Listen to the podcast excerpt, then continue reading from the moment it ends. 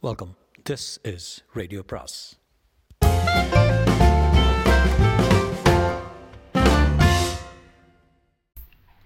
அனைவருக்கும் அன்பு வணக்கம்.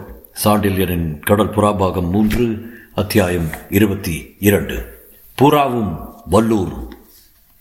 இரண்டு பரம அயோக்கியர்கள் ஒருவர் மீது ஒருவர் வஞ்சம் தீர்த்து கொள்ளவும் முடியுமானால் ஒருவரை ஒருவர் அழித்து விடவும் திட்டமிட்டு தன்னை நயத்தாலும் பயத்தாலும் தம்பக்கம் இழுக்க முற்பட்டு ஆளுக்கு ஒரு சத்தியமும் செய்யச் சொன்னதாலும் அந்த சத்தியத்தில் ஏதாவது ஒன்றை செய்ய புகுந்தாலும் தன் உயிர் தனது உடலில் அரை வினாடி கூட தாங்காது என்று நினைப்பாலும் அடியோடு பிரமை பிடித்து நீண்ட நேரம் பஞ்சனை முகப்பில் உட்கார்ந்து விட்ட கூலவாணிகன் சேந்தன் பல நாழிகைகள் கழித்து சோக பெருமூச்சொன்றை விட்டு பஞ்சனை முகப்பை விட்டு எழுந்திருந்து பலவர்மனை நோக்கினான். கூலவாணிகளிடம் கையடித்து சத்தியம் வாங்கிக் கொண்ட சில வினாடிகளுக்கெல்லாம் ஏதும் நடக்காதது போல பரம நிம்மதியுடன் உறங்கிக் கொண்டிருந்தான் பலவர்மன். அப்படி அவன் உறங்குவதைக் கண்டதும் அவன் நெஞ்சழுத்தத்தையும் அளவிடர் அறிய கொடிய எண்ணங்களையும் நினைத்து தனக்கு ஏற்பட ஏற்பட்டது வியப்பா திகைப்பா என்பதை நிர்ணயிக்க முடியாதபடி எண்ணங்கள் அலைமோத நின்ற கூலவாணிகன் இந்த இருவரில் அதிக அயோக்கியன் யார்? என்று தன்னைத்தானே பலமுறை கேட்டுக்கொண்டு விடை காணாததாலும் மேலும் அந்த அறையில் இருக்க மனம் இடங்கொடாததாலும் சற்று தூரத்தை மஞ்சத்தில் கிடந்த தனது மேல் போர்வை எடுத்து கழுத்தை சுற்றி போர்த்தி கொண்டு அடிமேல் அடி எடுத்து வைத்து அந்த அறையினில் நின்றும் வெளிப்போந்தான். அறையை விட்டு வெளியே வந்ததும் அறைக்கதவை ஓசைப்படாமல் சாத்திவிட்டு பூனை போல நடந்து படிகளில் இறங்கி கீழே இருந்த கங்கதேவன் அறையிடம் வந்து சில வினாடிகள் நின்று உற்று கேட்டான்.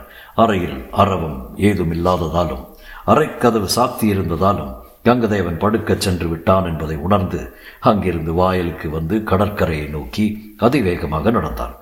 கங்கதேவன் விடுதியின் வாயிலில் காவலர் இருவர் இருந்த போதிலும் அவர்கள் அவன் செல்வதை சிறிதும் சட்டை செய்யாமல் இருந்தபடியால் கூலவாணியன் வெகு சீக்கிரம் கடற்கரையை அடைந்து கடல் புறா நிறுத்தப்பட்டிருந்த இடத்துக்கு அருகில் வந்து சேர்ந்தான்.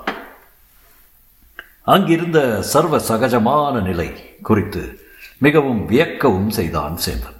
அலை மோதும் கரை முகப்பில் இளைய பல்லவனும் காஞ்சனாதேவியும் அக்கம் பக்கத்தில் உட்கார்ந்திருந்ததையும் கண்டியத்தேவனும் அமீரும் இளைய பல்லவனிடம் ஏதோ சிரித்து பேசிக் கொண்டிருந்ததையும் நால்வரும் கைகளில் பாத்திரங்களை வைத்துக்கொண்டு உணவருந்திக் கொண்டிருந்ததையும் கண்ட கூலவாணிகன் வியப்பு மட்டுமின்றி தன்னை விட்டு அவர்கள் உணவருந்துவது பற்றி ஓரளவு கோபமும் அடைந்தான். கடற்புறாவை நோக்கி படகொன்று போய்க் கொண்டிருந்ததையும் கவனித்து கரையில் சற்று தூரத்தில் இறக்கப்பட்டிருந்த இரண்டொரு பெட்டிகளையும் கவனித்து சேர்ந்தன் நாளை முதல் காஞ்சனா தேவியும் கங்கதேவன் மாளிகையிலேயே தங்குவதற்கு தேவையான பொருட்கள் கடல் புறாவில் இருந்து கொண்டு வரப்படுகின்றன என்பதையும் உணர்ந்து கொண்டான். கரையில் இருக்கும் நிலைமை தெரியாமல் இளையவல்லவன் சுக வாழ்வுக்கான ஏற்பாடுகளை செய்வதையும் அவற்றை நிறைவேற்றுவதில் அமீரும் கண்டியத்தேவனும் ஊக்கம் காட்டி சிரித்துக் கொண்டிருப்பதையும் கண்ட கூலவாணிகன் எரிச்சல் தாங்காமல் கோபம் தலைக்கேற அவர்களை அணுகினான். விளக்கு ஏதும் கரையில் இல்லாததாலும் தூரத்தே மணலில் நடப்பட்டிருந்த ஒரே ஒரு பந்தத்தின் வெளிச்சம் அறையும் குறையுமாக பின்பக்கத்தில் விழுந்திருந்ததாலும் கூலவாணிகன் வரவை முன்னரே புரிந்து கொள்ள முடியாத அந்த நால்வரும் கூலவாணிகன் அருகில் வந்ததும் அதிக ஆச்சரியத்தை அடைந்தனர். அந்த நால்வரில் கூலவாணிகனை முதலில் கவனித்த இளையபல்லவன் வாரும் வாரும் கூலவாணிகரை எது இவ்வளவு தூரம் அதுவும் இந்த வேளையில்? என்று வினவியதோடு நில்லாமல் அமீர் ஊலவாணிகருக்கும் சிறிது சிற்றுண்டி கொடு என்று உத்தரவுமிட்டான் அமீர் சிற்றுண்டி வைக்கப்பட்டிருந்த ஒரு பெட்டியை நோக்கி சிறிது நகர முற்பட்டதும் வேண்டாம் நிலங்கள் எனக்கு எதுவும் தேவையில்லை என்று அதிகாரமும் வெறுப்பும் கலந்த குரலில் கூறினான் சேந்தன். அதை கேட்ட அமீரின் பெருவிழிகள் வியப்புடன் திரும்பின. கூலவாணியின் மீது அந்த விழிகளை சாதாரண காலத்தில் சந்திக்க அஞ்சும் கூலவாணிகன் அன்று மிகுந்த தைரியத்துடன் சந்தித்ததன்றி அமீர் உணவு எதுவும் தேவையில்லை. சொல்வதை கேள் என்று சற்று மரியாதையையும் கைவிட்டு அதட்டலாக பேசவும் செய்தான். அடுத்த வினாடி அமீரின் விழிகள் மட்டுமின்றி மூவரின் விழிகளும் கூட அவன் மீது ஆச்சரியத்துடன் பதிந்தன. கூலவாணிகனுக்கு திடீரென ஏற்பட்ட அந்த துணிவுக்கு காரணம் அந்த நால்வரில் யாருக்குமே விளங்காததால் சில வினாடிகள் யாரும் பேசவில்லை. கடைசியில் பேச முற்பட்ட இளைய பல்லவன் கேட்டான் சகஜமாக சேந்தா ஏன் பசிக்கவில்லையா உனக்கு? குரலில் இகழ்ச்சியும் வெறுப்பும் கலந்து ஒலிக்க சொன்னான் கூலவாணி இலை பசிக்கவில்லை என்று. கங்கதேவன் மாளிகையில் உணவு பலமோ என்று வினவினான் இளையவல்லவன். மீண்டும் கூலவாணிகனின் வெறுப்பை உடைக்கவும் அவனை சகஜ நிலைக்கு கொண்டு வரவும். ஆனால் வணிகன் அப்பொழுதும் மசியவில்லை. ஆம் நிரம்ப அதிகம் என்றான். இகழ்ச்சி முன்னிலும் அதிகமாக. இளையபல்லவன் விழிகள் மட்டுமின்றி மற்றவர் கண்களும் அவனை ஆராய்ந்தன. மற்றவர்கள் சேந்தனை ஆராய்ந்தார்களே தவிர ஏதும் பேசவில்லை. இளையபல்லவனை தொடர்ந்து கேட்டான் ஏன் சேந்தா? கங்கதேவன் விசாரணையும் உபசரிப்பும் அதிகம் போலிருக்கிறது என்று. அதுவரை நின்று கொண்டிருந்த கூலவாணிகன் யாரையும் லட்சியம் செய்யாமல் நடந்து சென்று இளையவல்லவனுக்கு எதிரில் அனாயசமாக உட்கார்ந்து கொண்டு மிகவும் அதிகம் மிகவும் அதிகம் என்று கூறினான் எரிச்சலுடன். அப்படியா? மிகவும் மகிழ்ச்சி. என்று கூறிய இளையவல்லவன் கூலவாணியின் எரிச்சலை எண்ணி எண்ணி குறுநகை கொண்டான். நீங்கள் மகிழ்ச்சி அடைய வேண்டிய விஷயங்கள் நிரம்பியிருக்கின்றன என்று கூறினான் கூலவாணிகன் அடுத்தபடி. நிரம்பவா? இளையவல்லவன் சிறிது நகைச்சுவை காட்டினான். ஆம் இளையவல்லவரே இதுவரை கங்கதேவன் உமக்கு மட்டும்தான் நண்பன் என்று நினைத்துக் கொண்டிருந்தேன். இப்பொழுது உண்மை விட அவன் எனக்குத்தான் நண்பன். என்று சேந்தனும் விஷமத்தை காட்டினான். இதுவரை வாழாவிருந்த அமீரும் சம்பாஷணையில் கலந்து கொண்டு இனி நடக்கவிருக்கும் கடற்போர்களில் உனது நட்பை பெற விரும்புகிறானா கங்கதேவன்? என்றான் நிகழ்ச்சியுடன். போர்களை பலவே உண்டு அமீர் என்று கூலவாணிகனும் தன் சாமர்த்தியத்தை காட்டியதன்றி அவற்றில் கடற்போர் ஒன்றுதான் உனக்கு தெரியும் என்று குத்தலாக கூறினான். வேறு போர்களில் உமக்கு பரிச்சயம் போல் இருக்கிறது என்று அமீர் கேட்டான் கோபத்துடன். ஆம் எந்த போரும் அது கடற்போரை விட கடுமையானது. பேரலையா அதற்கு இருக்கிறது காதல் போர். சேந்தன் இந்த கடைசி பகுதியை விஷமம் மிகவும் ஒலித்த குரலில் கூறினான். அதுவரை அவ்விருவர் சம்பாஷணை சுவைத்து கேட்டுக்கொண்டிருந்த கையில் இருந்த தட்டின் உணவையும் நாவினால் சுவைத்துக் கொண்டிருந்த இளைய பல்லவன் உண்பதை சட்டென்று நிறுத்தி தட்டையும் கீழே வைத்துவிட்டு கூலவாணிகளை நோக்கினான். காதல் போரா என்று கவலையுடன் வினவவும் செய்தான்.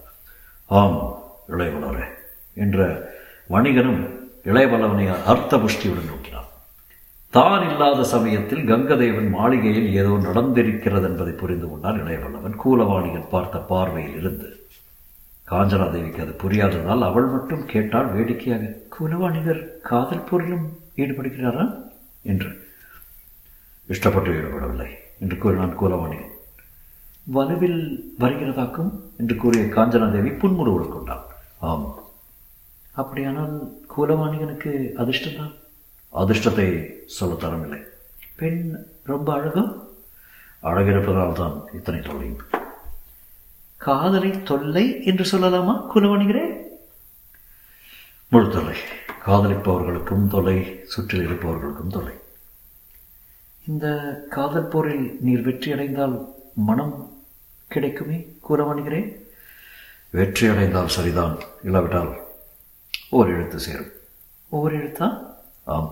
மனத்துக்கும் மரணத்துக்கும் ஓர் எழுத்து தான் வித்தியாசம். இப்படி குதர்க்கமாக கூலவாணிகள் பதில் சொல்லிக் கொண்டு வந்ததால் சற்றே சிரமடைந்த காஞ்சனாதேவி அப்படி உமக்கு மரணத்தை விர விளைவிக்கக்கூடிய அந்த அழகி யார்? எங்கிருக்கிறார் என்று வினவினாள். எதிரே தான் இருக்கிறார்கள் என்று பணிவுடன் பதில் சொல்லிய கூலவாணிகன் தன் கையை காஞ்சனாதேவியை நோக்கி நீட்டியதும் அவையரும் கண்டியத்தேவனும் அவனை சுடு நோக்க நோக்கினார்கள். கூலவாணிகன் பேச்சில் ஏதோ மர்மம் இருப்பதை அறிந்து கொண்ட இளைய பல்லவன் அவனை நோக்கி திட்டமாக கேட்டான் சேந்தா மாளிகையில் என்ன நடந்தது? என்று. அதற்கு பதில் சொன்ன கூலவாணிகன் குரல் அடியோடு மாறியது. மேலுக்கு அவன் வழக்கம் போல வேடிக்கையாக பேசினாலும் அவன் இதயத்தில் வேதனை இருப்பதை மற்ற நால்வரும் சில வினாடிகளில் புரிந்து கொண்டார்கள்.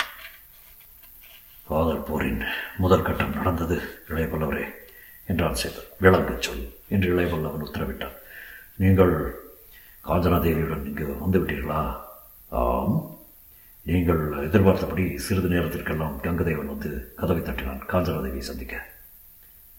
உன்னை சந்தித்தான் நமது திட்டப்படி ஆம். பிறகு நீங்கள் சொல்ல சொன்ன பொய்களை ஒன்று விடாமல் சொன்னேன். நம்பினானா நான் பொய் சொல்லி நம்பாத மனிதன் இனிமேல் பிறந்ததால் தான் உண்டு பிறந்தால் தான் உண்டு. சரி பொய் சொன்னாய். பிறகு? உங்களுக்கு தெரியாதா இளையபுலவரே உலகத்தில் சத்தியமும் அசத்தியமும் அக்கம் பக்கத்தில் இருக்கிறது என்று. இளையபுலவர் சற்று யோசித்துவிட்டு ஆம் சேர்ந்தா அதற்கு என்ன? என்று கேட்டான். சேந்தன் சொன்னார் இளையபுலவரே உங்களை விட கங்கதேவன் நல்லவன் என்று. அமீரின் பெருவழிகள் சேந்தனை நோக்கி பயங்கரமாக உருண்டன அமீரின் கையை மத்திய இளையபுலம் என்னை விட நல்லவனா கங்கதேவன் என்று விரும்பினார் ஆம் நீங்கள் அசத்தியம் பேச சொன்னீர்கள். அவன் சத்தியம் பேச சொன்னான் உண்மையை சொல்லாவிட்டால் ஊட்டியை நெறித்து கொன்றுவிடும் பார்வை அவனிடம் இருந்தது. அப்படியும் நீங்கள் சொன்ன அசத்திய வார்த்தைகளையே சொன்னேன். ஆனால் கடைசியில் அவன் சத்தியத்தை விரும்பினான் என்றான் சேந்தன். அப்படியா? ஆம் இளைவலரே சத்தியம் செய்யும்படி வற்புறுத்தி கையில் அடிக்கவும் சொன்னான். அப்படியே சத்தியம் செய்தீரா? செய்தேன். என்ன சத்தியம் செய்தீர்? இன்றிலிருந்து ஐந்தாவது நாள் மஞ்சள் அழகி என்று அவன் நினைத்துக் கொண்டிருக்கும் காஞ்சனா தேவியை துறைமுகத்தின் மேற்கொடிக்கு யாரும் இல்லாத இடத்துக்கு அழைத்து வருவதாக. இந்த வாசகத்தை அவன் முடிக்கவில்லை. அதுவரை பொறுமையாய் இருந்த அமீர் அவனை அப்படியே தூக்கி நிறுத்தினான். காஞ்சனா தேவியும் உணவு தட்டை கீழே எறிந்து கனல் கக்கும் கண்களுடன் எழுந்திருந்து கூறவனீரே என்ன துணி துணிச்சல் நோக்கி இதை கூற? என்று சத்தமும் போட்டான். இளையவல்லவன் மட்டும் உணர்ச்சிகளை கைவிடவில்லை. அமீரை நோக்கி விடு சேந்தனை அமீர் என்று கூறிவிட்டு விடுதலை அடைந்த கூலவாணிகளை நோக்கி கேட்டான். பிறகு என்ன நடந்தது? என்று இதை செய்தால் நிரம்ப பணமும் நகைகளும் தருவதாக சொல்லிவிட்டு கங்கதேவன் போய்விட்டான். அடுத்தவன் விழித்தான் என்னை அழைத்தான் என்றான் கூலவாணி யாரது? பலவர்மன் பலவர்மனா இளையவல்லவன் குரலில் ஆச்சரியம் மிதமிஞ்சி ஒலித்தது. ஆம் இளையவல்லவரே நாங்கள் இருவர் பேசுவதையும் அவன் கேட்டுக்கொண்டே படுத்திருந்தான் அவன் மயக்கமெல்லாம் வெறும் பாசாங்க என்று கூறி அவன் தன்னை ஏமாற்றிய முறைகளையும் கூலவாணியன் விவரித்தான். மற்ற நால்வரும் அந்த விவரங்களை வியப்புடன் கேட்டுக்கொண்டிருந்தான் முடிவில் கூலவாணியன் சொன்னான் பலவர்மனும் சத்தியம் செய்ய சொன்னான் என்று. என்ன சத்தியம்? இளையவல்லவன் குரல் கடுமையுடன் வைத்தது இன்னும் இரண்டொரு நாட்களுக்குள் கங்கதேவன் உணவில் விஷத்தை கலக்கும்படி சொல்லிட்டான் பலவர்மன் என்றான் கூலவாணியன் சாதாரணமாக. இளையவல்லவன் குரல் கடுமையாக அத்தகைய கடும் விஷம் இருக்கிறதா அவனிடம் என்று வினவினான் இருக்கிறது. நீ என்ன கொலையாளியா வைத்தியனா? சில சந்தர்ப்பங்களில் இரண்டு தொழிலுக்கும் அதிக வித்தியாசம் இருப்பதில்லை. இருப்பினும் எனக்கு விஷம் தேவையில்லை. பலவர்மனை கொடுப்பதாக சொல்லியிருக்கிறான். இதை கேட்ட இளையவல்லவன் கூட அசந்து விட்டான் சிறிது நேரத்துக்கு பின்பு கேட்டான். இதற்கும் சத்தியம் செய்தீரா?